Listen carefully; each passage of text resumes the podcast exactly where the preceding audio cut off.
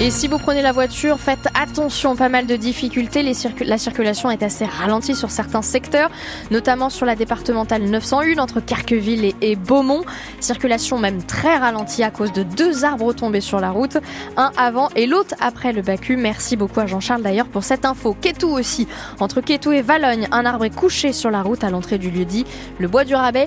Là aussi, la circulation est fortement ralentie. On fait le trafic ensemble dans quelques minutes.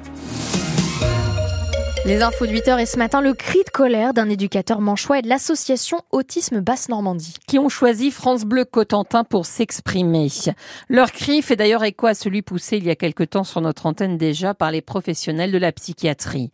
Le manque de moyens conduit des jeunes handicapés, dits majeurs protégés, à se retrouver sans structure d'accueil et à vivre dans la rue. Exemple ce matin d'un cas très précis, celui d'un adulte au handicap psychique très lourd depuis l'enfance et qui se retrouve depuis quelques mois SDF à Cherbourg en Cotentin. Un homme en danger pour lui-même et on peut se poser la question peut-être aussi pour les autres, Benoît Martin. Nous tairons son prénom par sécurité. Cet homme de 31 ans est un majeur protégé sans protection. La loi oblige pourtant à le prendre en charge car il est handicapé, atteint de troubles psychiques graves. Mais voilà, de foyer en hôpital psychiatrique, tout le monde se renvoie la balle mais personne ne l'accueille et aujourd'hui il est à la rue. Là on le met en danger de mort et tout le monde est au courant de l'affaire et ça bouge pas. Mathieu est éducateur, c'est lui qui sur son temps libre aide cet homme dont plus personne ne veut. C'est du bricolage, c'est l'équivalent de la médecine de guerre en fait pour euh, mon métier quoi dans les pharmacies, essayer de trouver les médicaments, faire ce qu'il y ait des douches pour euh, qu'il ait un minimum d'hygiène, lui donner des vêtements. J'y croyais pas moi quand j'ai appris qu'il allait être mis à la rue. Je pensais que c'était une erreur, que ça allait être euh, très vite réglé. C'est une horreur, il va très mal. Il peut pas vivre tout seul. Il faut qu'il ait euh, une place. Et c'est une urgence vitale parce qu'il peut pas être laissé comme ça tout seul. L'homme est sous traitement mais incapable de prendre ses médicaments. Il va prendre 10 cachets dans la nuit alors que c'était un qui était marqué sur l'ordonnance. Personne ne le protège vraiment alors qu'il a droit à cette protection. Partout où je parle de ce cas-là, on me dit ah bah c'est dans les premiers, mais c'est sûrement pas le dernier. C'est comme si euh, bah, on avait abandonné la protection des majeurs, de ceux qui sont plus compliqués que les autres. Ceux-là, s'il y a une famille, on laisse la famille se débrouiller avec, et s'il y a pas de famille, bah il y a plus rien. Cette histoire d'un homme à la rue, seul, sans rien ni personne et à la merci de tous, ce n'est pas une histoire isolée, mais malheureusement une histoire qui aujourd'hui ne connaît pas de fin. Et l'Agence régionale de santé est la seule à avoir répondu dans un communiqué. Elle dit avoir connaissance de la situation et cherche une solution adaptée au plus vite. C'est l'avalanche la plus meurtrière depuis 30 ans dans le Puy-de-Dôme. Quatre skieurs ont perdu la vie dans le massif du Sancy. Ils évoluaient hors piste. 50 cm de neige étaient tombés en quatre jours. L'attaquant des Girondins de Bordeaux, Albert Ellis, a été opéré après un traumatisme crânien sévère. C'était lors du match face à Guingamp samedi. Son club estime qu'il est encore impossible de se prononcer sur son pronostic vital.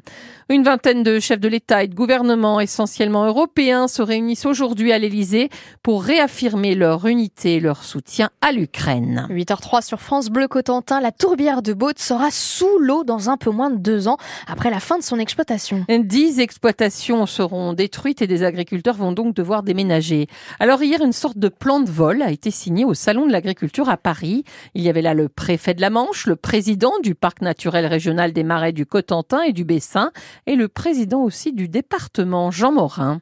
Je salue là l'intervention du préfet Brunetière et de l'État qui a su répondre à bon nombre de nos demandes, que ce soit celle du parc naturel régional, que ce soit celle du département. Nous aurons les uns les autres des rôles qui seront bien répartis. Notre rôle sera finalement de constituer une réserve foncière qui permette aux exploitants de récupérer dans les meilleurs délais euh, des terres donc sur lesquelles ils pourront exploiter et donc exercer leur profession d'agriculteur sans avoir à chercher trop longtemps. Nous aurons besoin de fonds pour euh, réguler tout cela. Donc euh, ces fonds nous sont euh, donc octroyés par l'État. Nous avons nous un rôle de régulateur. Bah, il faudra bien entendu trouver ces surfaces et là le, le délai sera peut-être un peu plus long. Après, ce sera en fonction de la hmm. qualité des terres que le, le financement sera plus ou moins important. Mais là, c'est bien le rôle du département de constituer ces réserves foncières d'une façon assez rapide. Le président du département, Jean Morin, le salon de l'agriculture, là, cette fois-ci côté prestige, l'élevage ARL Alix à Carantilly et les GAEC de la KV Mancel à Saint-Martin d'Audouville ont remporté hier le concours de la race normande. Le salon de l'agriculture où la question de la pêche durable s'oppose. 35% des stocks de poissons sont surexploités et alors qu'un énorme bateau fait polémique à Saint-Malo, à Cherbourg en Cotentin, les les élèves du lycée maritime et aquacole Daniel Rigolet sont sensibilisés à l'environnement et désormais la technologie s'y met aussi avec l'arrivée d'un simulateur. Il doit faire comme si on conduisait un bateau, réagir aussi en cas d'avarie ou même économiser du carburant. Illustration en situation avec des élèves. Bienvenue. Ce que je propose, c'est de faire un tour, de voir avec les élèves la manière dont ça fonctionne. Allez, on vous suit. Alors là, c'est la partie où on va pouvoir avoir les écrans derrière vous pour euh, tout simplement qu'on se promène euh, dans la machine et on a les écrans sur les côtés pour euh, qu'on ait les plans de où on est et certains circuits, etc. On dirait un énorme jeu vidéo. Hein. Un petit peu, oui. Donc là, on se balade dans le bateau. Exactement. Là, on a le plan du coup derrière. Ça fait voir où on est à, à, peu près sur le bateau et on se promène dedans. On peut se repérer. Les écrans sont interactifs, donc on peut ouvrir ou fermer des vannes. Ça nous permet vraiment de faire comme si on faisait ça en local, ce qu'on appelle dans la vraie vie. Voilà, voilà. Ça change la vie d'un enseignant, tout ça? Ah bah oui, on allait à Saint-Malo avant de le faire. Maintenant, on peut le faire ici et on peut répéter les gestes plusieurs fois. On n'est pas contraint par un temps de formation ailleurs, ça change la vie. Et puis, euh, ouais, c'est intéressant. On est dans la réalité, en fait. On va savoir euh, se débrouiller et pas être perdu.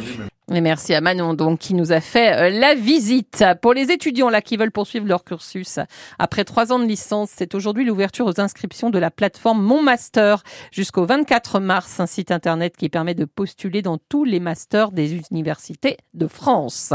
C'est aujourd'hui aussi que s'ouvre chez nous la consultation sur le contournement sud-ouest de Cherbourg en Cotentin. C'est sur le site du Conseil départemental de la Manche jusqu'au 15 avril 2024. Le projet prévoit l'aménagement de 15 km de route à deux fois une voie avec des créneaux de dépassement.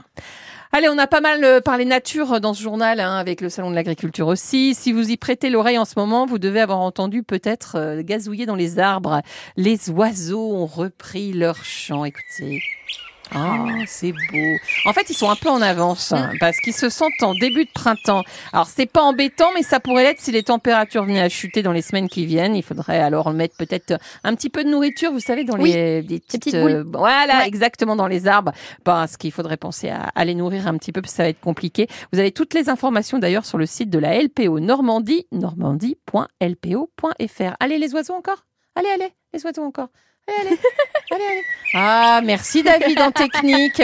Voilà. Et vous entendez, il dit bonjour France Bleu Cotentin. Ah, c'est ça. Ah, vous parlez l'oiseau, vous.